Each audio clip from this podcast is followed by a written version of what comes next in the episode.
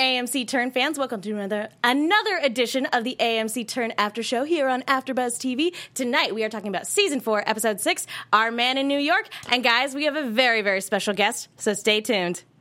You're tuning into the destination for TV superfan discussion, AfterBuzz TV.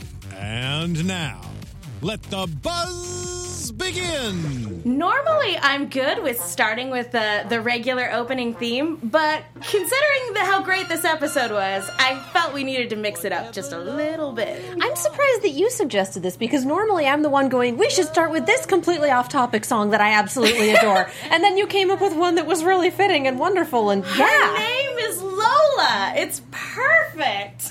How would It's- you not want to start with that? It's a thing of wonder and beauty. I was just not expecting that from you because you're kind of an opening theme purist. Usually I am, but there are exceptions to every rule, I feel like. Well, hello there, AMC Turn fans. Tonight we are talking about season four, episode six, uh, and I want to say welcome to everybody in the live chat and on the hashtag. Let me go ahead and introduce my fantastic panel. To my left, Katie Cullen. Hi, all my buddies. You can follow me all over the social medias at Kiaxet. That is K I A X E T. And joining us in studio again, returning guest star champion and new lead host of this panel, Samuel Roukin. Hello. Thanks for having me. Thanks for coming back. I'm happy to be here. Well, we are very, very happy to have you. I'm Megan Salinas. Also, you guys can tweet at me at the Menguin. That's T H E M E N G U I N. For those of you on Twitter, we are keeping ha- uh, an eye on the hashtag ABTVTurn. Uh, so, for you guys who have any questions for our awesome guest Samuel, and Katie's got you guys on the live chat. I've got the live chat, I've got the Twitter, I've got all of the technology, and I've got a Wikipedia page up too. We're gonna We came do something prepared, y'all. We're gonna do Buckles some- and braces. We're going to do something we don't normally do on this show and talk some Research. actual history. it's going to be a good time. Um, so, Samuel, again, thank you so much for coming back. Um, how does it feel? Because this is. It's such a mixed like bag of emotions this season and we're just covering it um, but like for for you guys it must be like kind of also a mixed bag of emotions because this season has been incredible but it also sort of has to be because it's the final one how's it been so far It's been great. I'm, I think I, I personally, and I know that we all are really proud of what we've put out this season. I think we've been proud all along, but I think it's really exciting to finish a show knowing that you're going into the to the end, that you get to finish it on your own terms. That's what we've done, and it's really it's really pleasurable, and it was really satisfying. Um, and I'm so excited to see that it's come out the way that it felt we were making it, and um, each episode tops the one before. Um, and I, I wish I could. I wish I could tell you how it's going to wrap up because it, it's it's so brilliant what they've done, and so smart and so classy that it's just been a lot. It's just been so much fun to to know about the arcs that are being completed and to complete our own arcs too. It's funny that you say that because we only have four episodes left, and especially after an episode like this, I'm sitting here going like, "How? How are there only four episodes left?" Yeah. It feels like there's still a lot of momentum this season, and we only have four episodes to wrap everything up. That blows my mind and also upsets me on a number of levels.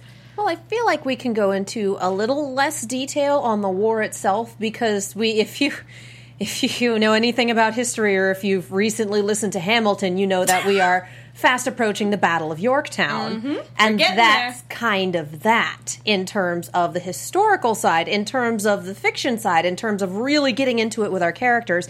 I feel like we're going to spend a little more time with them than on the battlefield because that's where the audience is in suspense. That's where we're sitting here going, "What's going to happen?" I don't know. I'm purposefully not looking at you because it's like you know everything. It's like I tell mean, me, you can. tell me, got- tell me, tell me. He's got a perfect poker face on right now. Well, the great, I mean, the thing, the exciting thing about it is, yeah, obviously we know what happens historically, but the other thing we know is that the world continues turning.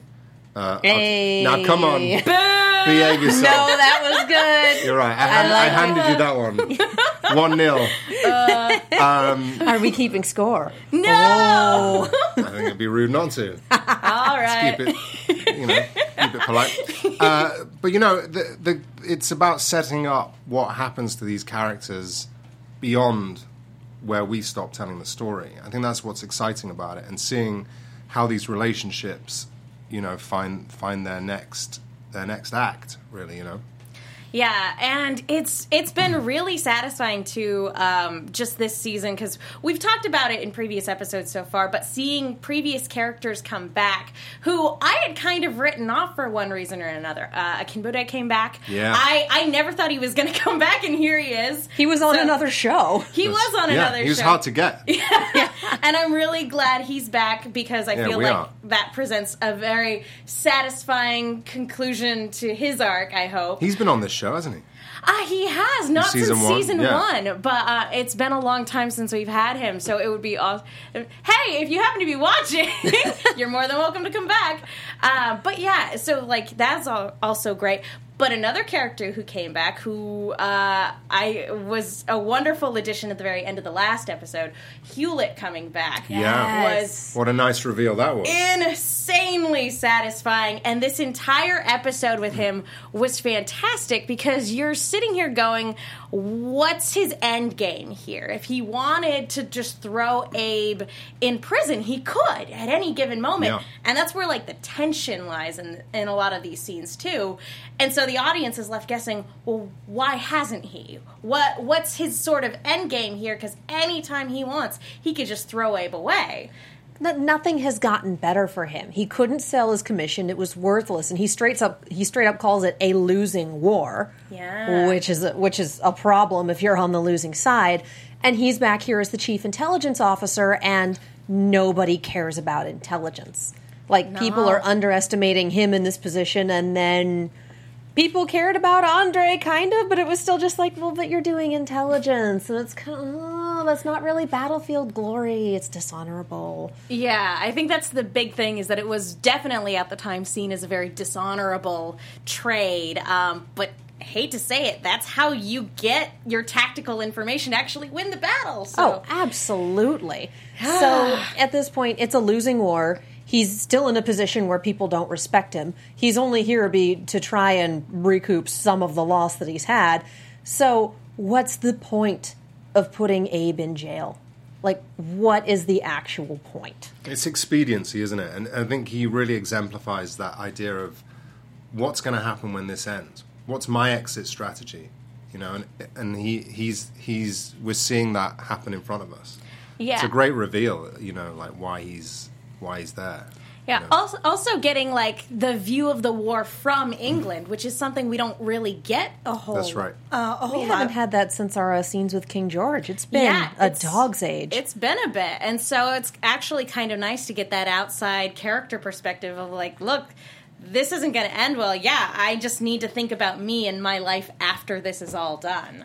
Which is a very interesting turn for him because he's been such a noble character up until this point. And I don't have the I don't have the line right in front of me, but he had this wonderful line about like how there is no honor and men, you know, there's nothing good to fight for. Why like and men and people are not good. Why should I be any different?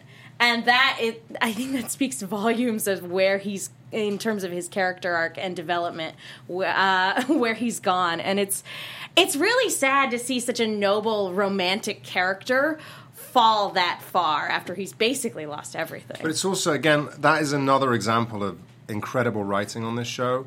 Is that that is the result of trauma. You know, Yeah. he's he's he's been hurt many times. He's had his he almost lost his life a couple of times. You know, he's been through you, you know the the trauma of the war for one, but also you know personal um, traumas ha- have put him in a place where he's now got nothing to lose, and he's and he and being nice has got him nowhere. Um, so you know you can look at it on like a on a big level of uh, in in in that way too, but it's also you know just great character study, great human psychology. Yeah. I love that about the writing on this show. You know, it happens all over the place. Oh yeah, no, it's there's so many like I can't wait to rewatch this season because they, there's just so many great subtle things. And we we were talking last week about Abe taking a master class in shade. Both Hewlett and Abe in this episode were absolutely on point with their double entendres the Yeah. entire time. It, it's it's such smart, good writing, and all of you guys uh, in the cast, you knock it out of the park every single time. So uh, it's insanely fun to watch. There is much yelling and throwing of pillows and scaring the cat in our apartment when we watch the show. I, I use certain expletives that are not good for this, uh, that are not good for our podcast. I can't believe that. Uh, no, this show makes me curse quite a bit. It's kind of amazing. particularly this season too. Um, so and talking about like really great scenes that actually like the and again the writing's there too, but strangely enough they have no dialogue. One of my favorite moments in this episode was just the scene of the two of them, Hewlett and Simcoe, in the bar, just staring down Yeah. at one another. Oh, Yeah. not a word, not a word spoken, and it's just chilling. It's a really dangerous moment, isn't it? It's terrifying. Oh, beautiful framing and tension you could cut with a knife. Just like, oh, someone's gonna die. Oh no, someone's leaving. Not- to, someone's gonna Yeah. die later. Who's Shut- going to flinch first? Who's I gonna think that's what it said in the script, actually. Really? Like, you know, pose the question, who will flinch first? Yeah. And then Simcoe just gets up and walks away. Yeah. I love um, too that shout out to the DP in this episode because their rack focuses were super on point. Yeah. Oh yeah. Yeah, because that that first scene when he sits down, when Hewlett sits down, I was like, oh, okay, he's sitting down alone. Like this is going to be a scene about how he's come back and he's alone, and then just a simple rack focus, and boom, there's Simcoe. That's right. It was fantastic. Simple is often best, right? yeah, that's the best way to go about it. Um, so, talking about By the way, Alexander Rose, who wrote this episode, was really upset that uh, th- in the script, what was supposed to happen was um, the the epaulets were supposed to just brush. That was how it was written. It was really poetic and beautiful. and um, it was either like it was either a full on like shoulder bang, or or or like a, a, a high and wide miss. You know, and the best one we got, I think, because everything else was great. but like you'll you'll hear, you can. I think he he made a comment about it on Twitter on the night, but he's still a little upset that the, that it never quite ruffled the epaulet. But you couldn't just aim your shoulders correctly. I thought I got it. That But funnily enough, my mind is on other things. blocking is hard, guys. Yeah, well, it's not that hard. Oh, and I feel Not as like hard a, as I made it look. the full-on shoulder check would have been like, and the scene is completely Yeah. different because now we have a full-on barroom shoulder, brawl. the, the full-on shoulder checks felt perfect, but it's not what was written. uh, like I again, I feel like either one would have worked because again, a scene like that, you're not quite sure who's going to do what. Um, so either one would have been t- completely fitting in my mind. But I, I like what I will say out. that there were a couple that were perfect, but it was at the wrong angle for the camera. oh no! Uh, That's just the way it goes sometimes. yeah, I mean, But when, when everything was in the right place, it didn't quite happen. the stars can't always align. Yeah. Uh, you, you didn't miss it. I mean, honestly, what's there on the screen is what ends up happening. Like that, and no one's the wiser. Regardless of intention, this is canon. Uh, what is? Oh gosh, there was a saying that one of my teachers in school said, like. Um, uh, something about like you know it's just what on what's what ends up being there intention doesn't necessarily have to play into it it's just what the audience takes away and what the audience takes uh, takes away you know they don't get to see all the bloopers and the behind the scenes so like what ends up on the screen is what matters I want a blooper reel though. There is like- one. Oh, There is there one. I don't think ever, we'll we, see we it? see it at the wrap party. Oh, I don't know whether they ever see the light of day. Maybe one day it will. The one from the one from this season's amazing because it it also is is kind of a summation of each character's bloopers across the four seasons. So Why it went on you- for a long time, but it was like really entertaining. Why are you Yeah. telling me about things I can't have? I know, yeah, it's really, it's really cruel, isn't it? But we, we don't it, have it either. We get to see it once, and then you know, But you've seen it. well, I've, I've seen it. Yeah. maybe on the dvd Well, there release? has there has to be some perks, doesn't there? Maybe yeah, maybe on the DVD release. maybe on the blu-ray come on guys Yeah. pretty please if we ask if we ask very nicely uh, we have all sorts of fun chatter What's in the chat, up? and I going want to on? actually want to segue a little Go bit for it. because uh, James in chat says without Simcoe everything would be would just be too easy for Abraham. I'm like, no, no, Abraham makes his own problems. He does. He makes it Abraham perfectly is not a for good. himself. He's not a good spy. No. He would have been a great lawyer. Yeah. He's not a good spy. Not a good farmer, not a good spy. Yeah, would have been good. He's So very no. very fast though. Yeah. You get him on the run, you can't catch him. Have you noticed how much of a good runner Abraham Woodhull is? He's a gr- I mean, I feel like if he wasn't hard to catch, Simcoe would have gotten him already. That's right. Which is such an interesting turn for this season, too. Damn it. One one. Son of a gun. One one. One one zero. hey, turnabout is fair play. Oh. See, it's not as good when it's not an accident. It's never an accident with me. Ugh. You people see what I have to deal with. It's Um, intentional. But it's. Lovely, lovely stuff. um, but with. That's right. It's the last season. You might as well get them out of the way. That's no, it doesn't stop. It That's- is eternal. So anyway, She's back gonna to kill this, me. back to this episode. Um, it is an interesting. It is an interesting kind of plot development that. Now I'm trying not to use that word. that Simcoe was able to deduce so quickly. Culper's actual identity.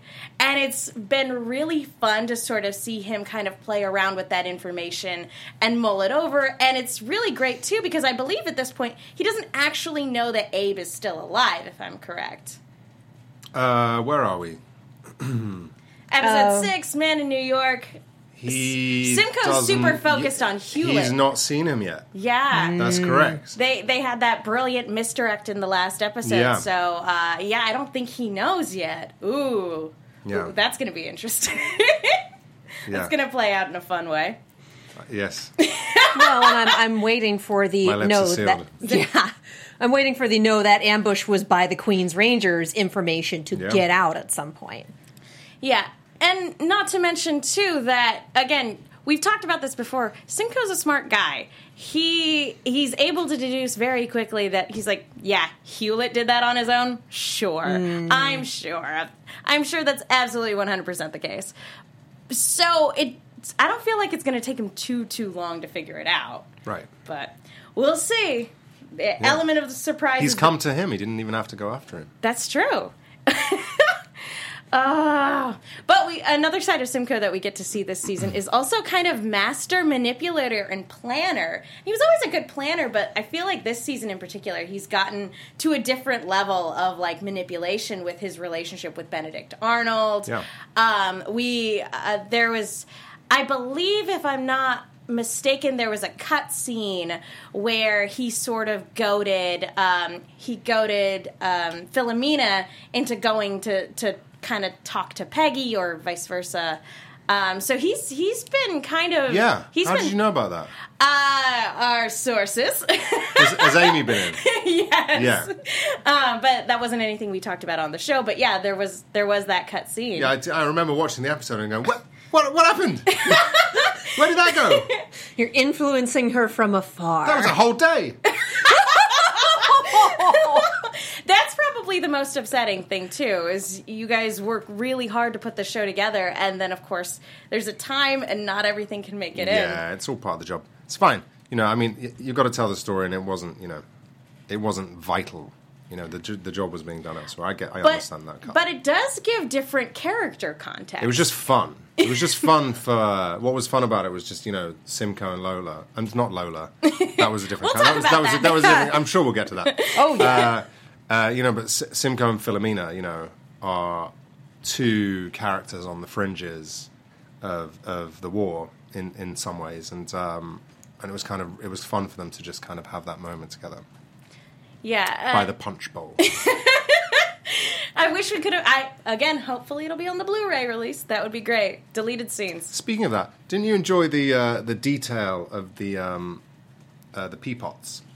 Oh no, that was terrible. Isn't it, isn't it a nice detail about history? That I I, Historical accuracy. I feel like what I happens in between? I don't know. I wonder. These I are the don't questions that keep me up at night. I don't know, and I don't want to know. The less I know about that, the better. I'm Okay. sure there's a wiki page. There must be. sure I don't wanna Someone's be going there. to work on it right now. Now we mentioned it. I, I I there are certain things about this show talking about like the day to day life of people during this time period that I'm like, oh, that's really fascinating to Yeah. learn about. And this was that bit was fascinating. Did not need it. Did not need it. Yeah. I could have gone the rest of my life without knowing. But you that. liked it. I admire this show's dedication to historical Absolutely, it's all in the accuracy. detail. Well, she's not going to walk in there and have a working toilet. Speaking of, That's right. That'd be wrong. Yeah. Speaking of, uh, that scene did lead to one of uh, the episode's probably biggest confrontations, talking about characters who kind of speak in dual meaning. Peggy confronting Cicero was also sort of a nail biter. Fantastic. Mm-hmm. Both times. Both times. The Peggy arc is just oh, unbelievable yeah. this season, Yeah. isn't it? Ksenia's killing it. Like Well, she's always just does. She's amazing. brilliant. Yeah. Um, but yeah, like just her the way she digs, like you can you can tell she's furious, but it's just under this polite veil of pleasantries and like, oh, what was his name again? It was ju- it was fantastic, and it led up to one of like for Abigail, the, that particular scene where uh, Peggy confronts Cicero at the very end, and Cicero comes clean to her about Abe actually being a spy. Abigail in the bedroom with the candlestick. Masterful Like- pacing. Oh my Yeah. gosh.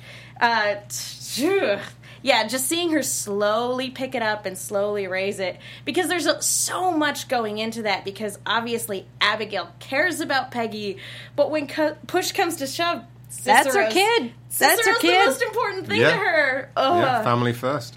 And just that, oh, there's a scheme. I want in. What? It's a shotgun. Plot twist.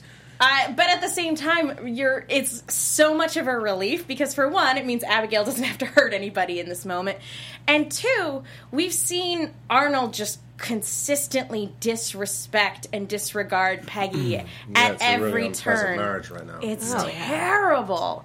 So, like, seeing her go, yeah, I want in on this scheme is both shocking but 100% fitting. Um, and it was a Well, perfect way to end the episode. We, we had this blow up from Arnold earlier because he knows he's been manipulated and he knows he's been manipulated by his wife. And he's one of those people where he's so, so easy to manipulate. Oh my God. As long as you don't let on, as long as he doesn't find out. If Abe is a bad spy, Arnold just isn't even one. He's so far out of the loop of what he's supposed to Such be a doing. short fuse. He does, and he's very, very Oh, Benny. surface He doesn't about have the temperament for everything. politics or spying. He doesn't have the temperament. He doesn't have. I don't think he has the ability to look at things in layers. It's always very Occam's razor, and that's not always correct. and so, knowing that he's been jerked around by people who can see more sides of a situation and manipulate them is one of the easiest ways to set him off. So he's already mad at his wife. Things escalate, and it basically turns into congratulations, I don't see you as a person. You're here to tend to me and make children. Bye. Like, that's it. That For the rest of your life. Just like the real life Benedict Arnold, he really is his own worst enemy. Oh yeah. Because if it had this had been a better marriage, this also would have been the end of Abe.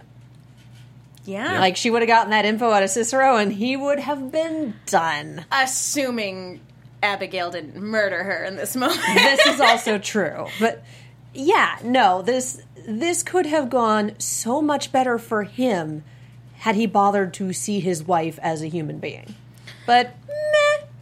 yeah. But the, the marriage wasn't really built on a firm mm. foundation, Oh, was it? Oh, Let's be honest. No. No. Your job is to give me status and also children. He kind Bye. What's Yeah. sad is he And she was trying to help Andre.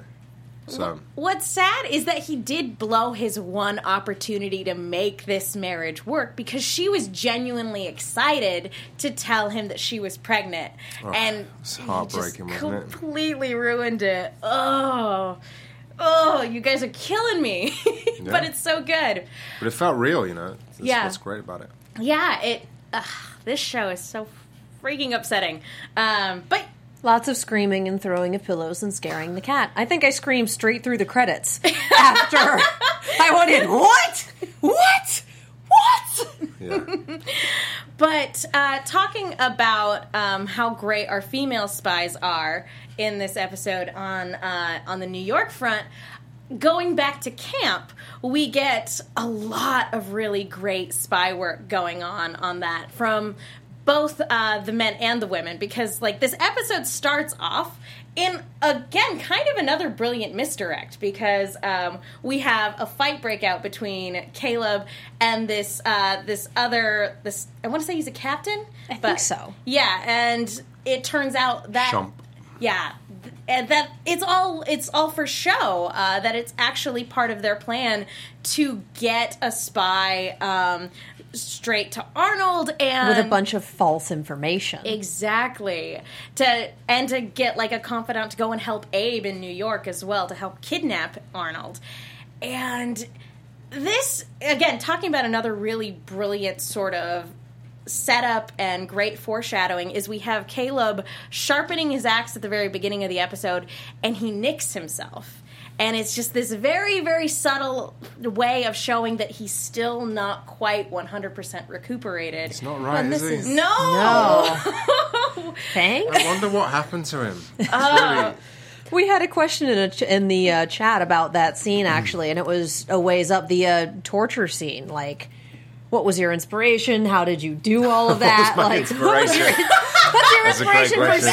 Simcoe in general? And Well, Yeah. it's Yeah. it's a great parallel, and we talked about this a little earlier, but it's a great parallel back to season one. That's right. So that must have been kind of an interesting turnaround to have. Turnaround. Stop it! No, I clocked that one as not well. even going to acknowledge it. Stop. It's like three, honestly. But to, as long as you're keeping track, Yeah, yeah, we'll have a got it. final count at the end It's of the all in it, episode. all in it. but it must be nice because the um, the situation's now reversed. Yeah. Uh, and so that must have been kind of fun for you guys to play off of. It was, and you know, Dan Dan Henshall and I have a really great working relationship. We kind of come to the work from a similar place, and we're all in. Um, so there's a lot of trust there, and um, but there's also you know the gloves really come off.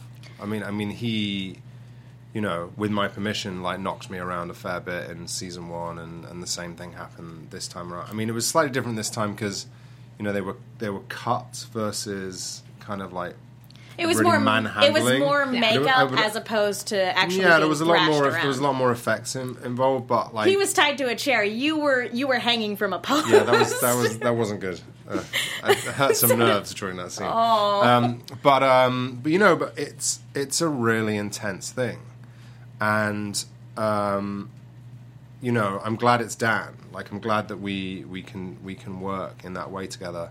Um, but you do have to kind of shake that thing off at the end of that day. It's like kind of draining yeah. um, and it, and it goes on for a very very long time that scene and and um, and you know we're in that room kind of you know being you know being brutal Yeah, and a the, time. just the nature of production too. It takes a long time to film. Uh, as you mentioned, the the one scene that got cut was an entire day of filming. So that's a long time to be in this really dark headspace. that's right yeah too. yeah yeah that's definitely part of it um, you know and we we have a good laugh along, along the way obviously but um, yeah it's it's just it's it's I think the worst the worst part of um, of that I mean obviously like physically he he's like just ripped to shreds. But at the same time like psychologically that's the biggest impact of that scene. And, and now and we're still seeing it on Caleb. Um, but it was it was lovely to you know this season is really about completing those arcs. And that was the first one that happened for Simcoe this season is is that Caleb recompense you know? Yeah. Uh, seeing a lot of story elements come full circle. And again, kudos to the writing because we as the audience don't also lost time with Caleb. Um, we didn't get to hear whether or not he gave away any information, so we're just as much in the dark about what happened as he is. So, Which is a good move for keeping up suspense for the audience. sure Exactly. Um, but like here, we again we have that little bit of foreshadowing, and the payoff at the end of the episode is when he tries to shoot that guy. Obviously, he's intending to miss. He actually ends up hitting the guy Yeah. square in the shoulder, Yeah. and you can definitely tell that was not part of the plan. it wasn't no and so poor they Ben is like, "Good shot." yeah Tal, Tallmadge wasn't very happy about it, was he? Well, we'd had that bit last episode with Abe training with the rifle, and we had the uh, commander saying, you know, think of it as a spear that shoots. It's not uh, the best shot. And so we know that about the rifles, which is why Mary shot was still just amazing.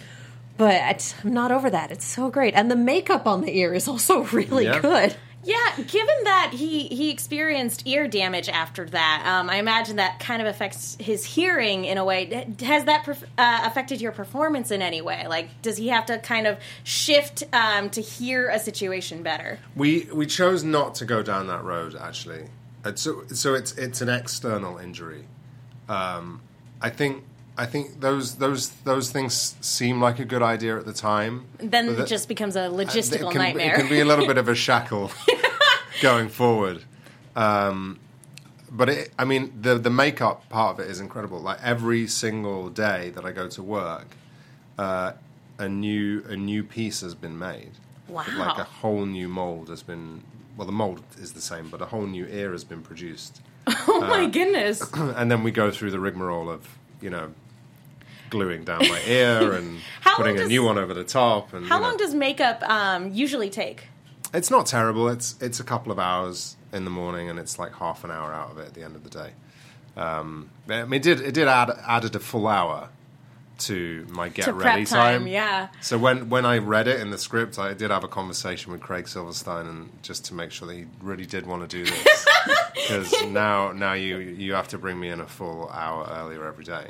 And of course, he's like, "Well, that's your problem. It's not mine." so yeah, he didn't go. It's, Be sure to make a good- stop by It's good story. Let's do it. You know. So it's but uh, you know it's fun. It it's is- it still grosses my missus out. yeah. Again, it's wonderful prosthetic work. When this show decides to show, I feel like the show isn't very gratuitous, um, but when it does decide to do blood and gore, it likes that gritty sort of realism. Ugh. Yeah. Actually, we, we filmed on location. Uh, I won't tell you where because it will be a spoiler. uh, but we filmed uh, somewhere really uh, historically accurate. Uh, Nice. In uh, further down the road, and um, uh, there we were we're in a different place, and usually there's nothing around us. Like we're in the middle of a field, in the middle of a forest, in the you know just nowhere. Uh, but uh, this time we were really a stone's throw from some shops and cafes. So um, I threw on my civvies and walked down with my friend Sloan from Costume uh, to uh, to get a coffee, and um, and we so we went into some ice cream shop to get a coffee, um, maybe an ice cream too. I, I didn't have an ice cream. This is this we're getting away from the story here, but I'm going to think anyway. So I'm standing in line, and then someone's sort of giving me the eye. And like looking at me a bit strangely, I'm like, and I'm like, oh, here we go. you, you wait, you wait. They'll be over in a bit. Fan of the show, love your work, and um, and then I forgot that I had the ear. Oh no! It wasn't to do with anything because I was in my like civilian. They just they're like they were just looking at me like I was gross. They were like, "What happened to like that small guy?" small children are having their parents' hands put over there. You know, Don't look at him, honey. don't look at the elephant man. Yeah. Oh God! So I mean, I mean that's a very natural thing to kind of forget that you're in costume or that you have a particular piece of makeup. We've both been zombie extras before, so yeah, after a while you kind of forget. Catch, catching a lift while in full zombie makeup was super fun. easy. Yeah, actually. Please come out to the boonies to pick up three zombies. Thanks. It was a hoop. it worked. Um, but to, to kind of get back to uh, actually, we, we have a, a couple questions on uh, on Twitter. Uh, one person wants to know, and forgive me, I'm having issues pulling up the Twitter name. Uh, Kate Campbell uh, on Twitter actually wants to know, just out of curiosity, out of all of your co-hosts, who has the best English accent? Uh, well, uh, my co uh, like the, my the the other actors Mm-hmm. that I work with, who has the best English accent? Mm-hmm. Oh, well, well, they're all really good, aren't they? I mean, that, that's the whole point is that they're all really convincing. Specifically, the American co-stars. So yeah, well, I think you know, I feel like Ksenia has has to come the furthest because she sort of hasn't, you know, she's from, I think she's from Toronto originally. She, you know, I think she might. That makes sense. Yeah, she's she's spent a lot of time in Canada. Maybe grew up there. She certainly has a goes back there quite a lot now. uh, but she's so she's sort of got the Canadian. Uh, she has a perfect American accent. She also has a perfect English accent. But it feels like she she comes the furthest. Um, but everyone has to do a little bit of English, really, because it's not you know they're not American yet, not really. I think uh, the thing that surprised me most was the first time I heard Meegan speak.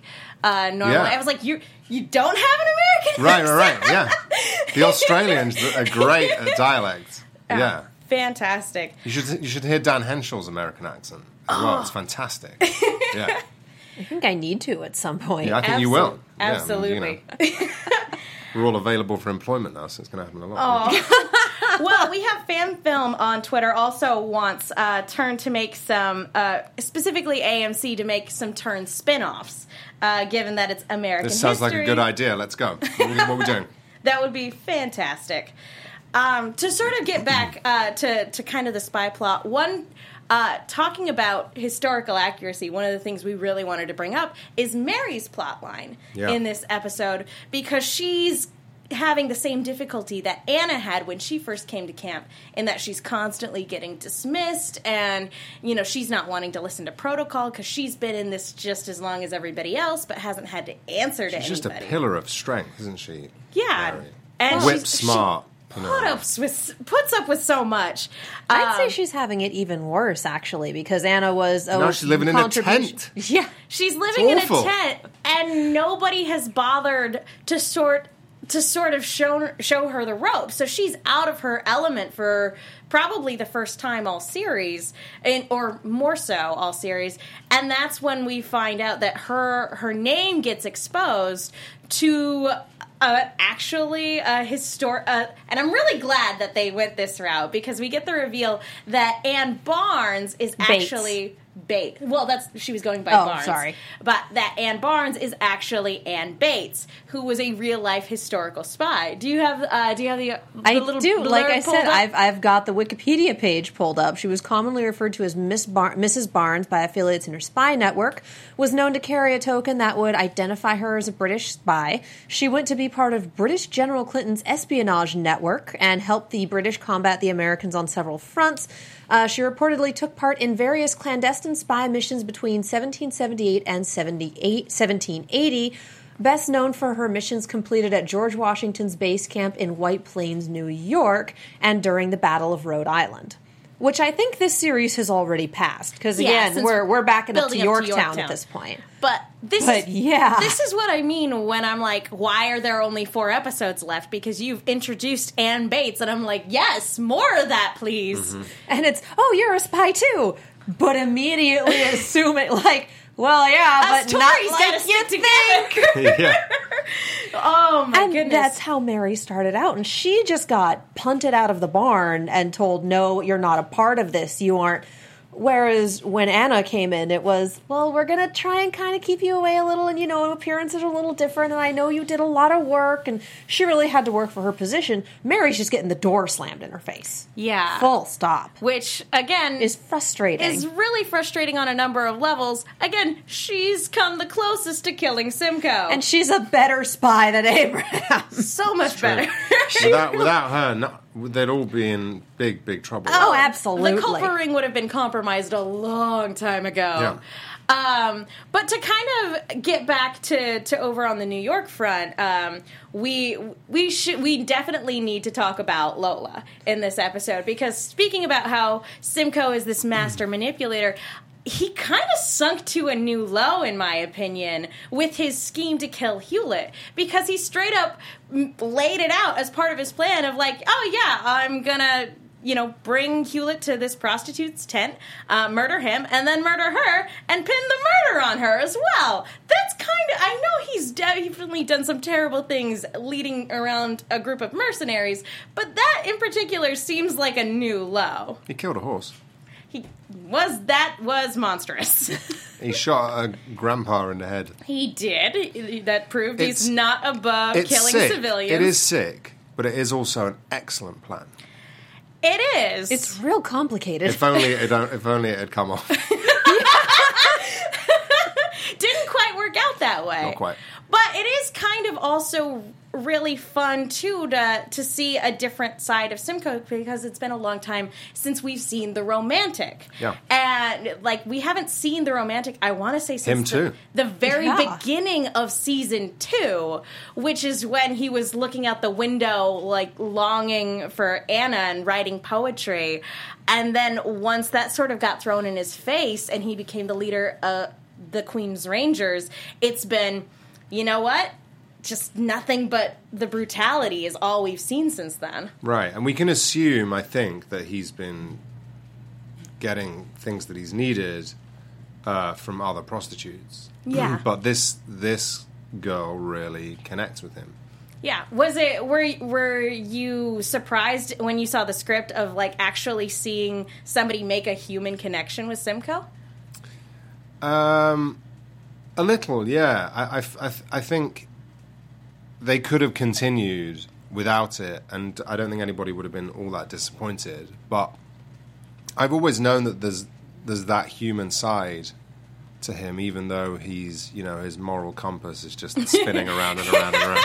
You know, Neutral evil. yeah. So um, it, I knew that that part of him was there, and I, I thought it was a really brilliant way of um, investigating it, and I was really delighted. Um, and Ryan Steele, who plays Lola, just does such a fine job of it. Oh, So- she killed it. She Yeah. was Oh, yeah. fantastic. I She's obviously really, really we don't great. want any spoilers, but I hope we get to see more of her as the season progresses. So She's the only one that's been able to stick a blade into Simcoe and not have repercussions. That's right. Yeah. That's like right. the only person on the Yeah. series, I think she really kind of gets under his skin, you know, and it's uh, so to speak. so to speak. literally and figuratively. Yeah, uh, and it's um, and it disarms him, really disarms him. Yeah, um, it it shows a level. She says, "Trust me," and this is a guy who is a master manipulator. He's planning to kill her that very night. She says, "Trust me," and he's like, "Yep, that sounds like a good idea. One hundred percent in." Yeah, Well, it's not going to matter afterwards because she'll be dead. Oh, I don't have a reason to kill her now. I I really don't think that. Like, I feel like they hit a certain point in the conversation where he changed his mind. Not sure he wasn't- wants to kill her, yeah. he wasn't going to do that anymore. And he also, you know, he likes a bit of the violence. You know? Yeah. Oh, yeah. he's that kind of lover. yeah, and He didn't know. That's the other thing. He didn't. Uh, he probably didn't know. Or that's how we played it. Is that he didn't know that he liked that. You know, and he finds out and during the. He's like, oh, He looks down and goes, It's "Oh like, no, I'm oh, kinky." this is this is you know this is pretty good. You know, it's kind of you know um, what's that what's that film? Fifty Shades of. Uh, Fifty yeah. Shades of a little Grey. bit like that, isn't it? Would this be like Fifty Shades of Green because uh, of the Queen's Rangers uniform? Yes, it would. Yes, it would. There we go. I'm sure there's already a fan fiction that exists out I'm there. not. The, I'm not the person. I'm not the first person to coin that you but know, phrase. But. but it is cool actually getting again to see somebody make uh, again uh, to anybody to get under his skin. Yeah. um, particularly somebody he was planning on using and manipulating. And uh, we we do need to talk about uh, Rochambeau really really quick. Uh, we are running short on time. Um, but it was really cool also to see Rochambeau and Lafayette again um, because this this was a great scene showing how frustrated Washington is, but also like how the French who eventually come to our aid He and, needs and- them. Yeah, how much he needs them and how much it frustrates him. I think what he said was, um, "We we have the prize within our grasp, and they want to go chasing fool's gold." And th- again, fantastic writing on this show. Yeah, and I think you're going to see. Uh, this isn't too much of a spoiler, but you're going to see the the the conflict between Arnold and Simcoe really kind of ratchets up as we move forward. Uh, and again, it's on the other side of the war. You have the the the, the, the conflict over what the right strategy is, and especially as the war is clearly building to a finish, I think that even even the, the real people in the war can sense that it's it's not long before this thing breaks one way or the other.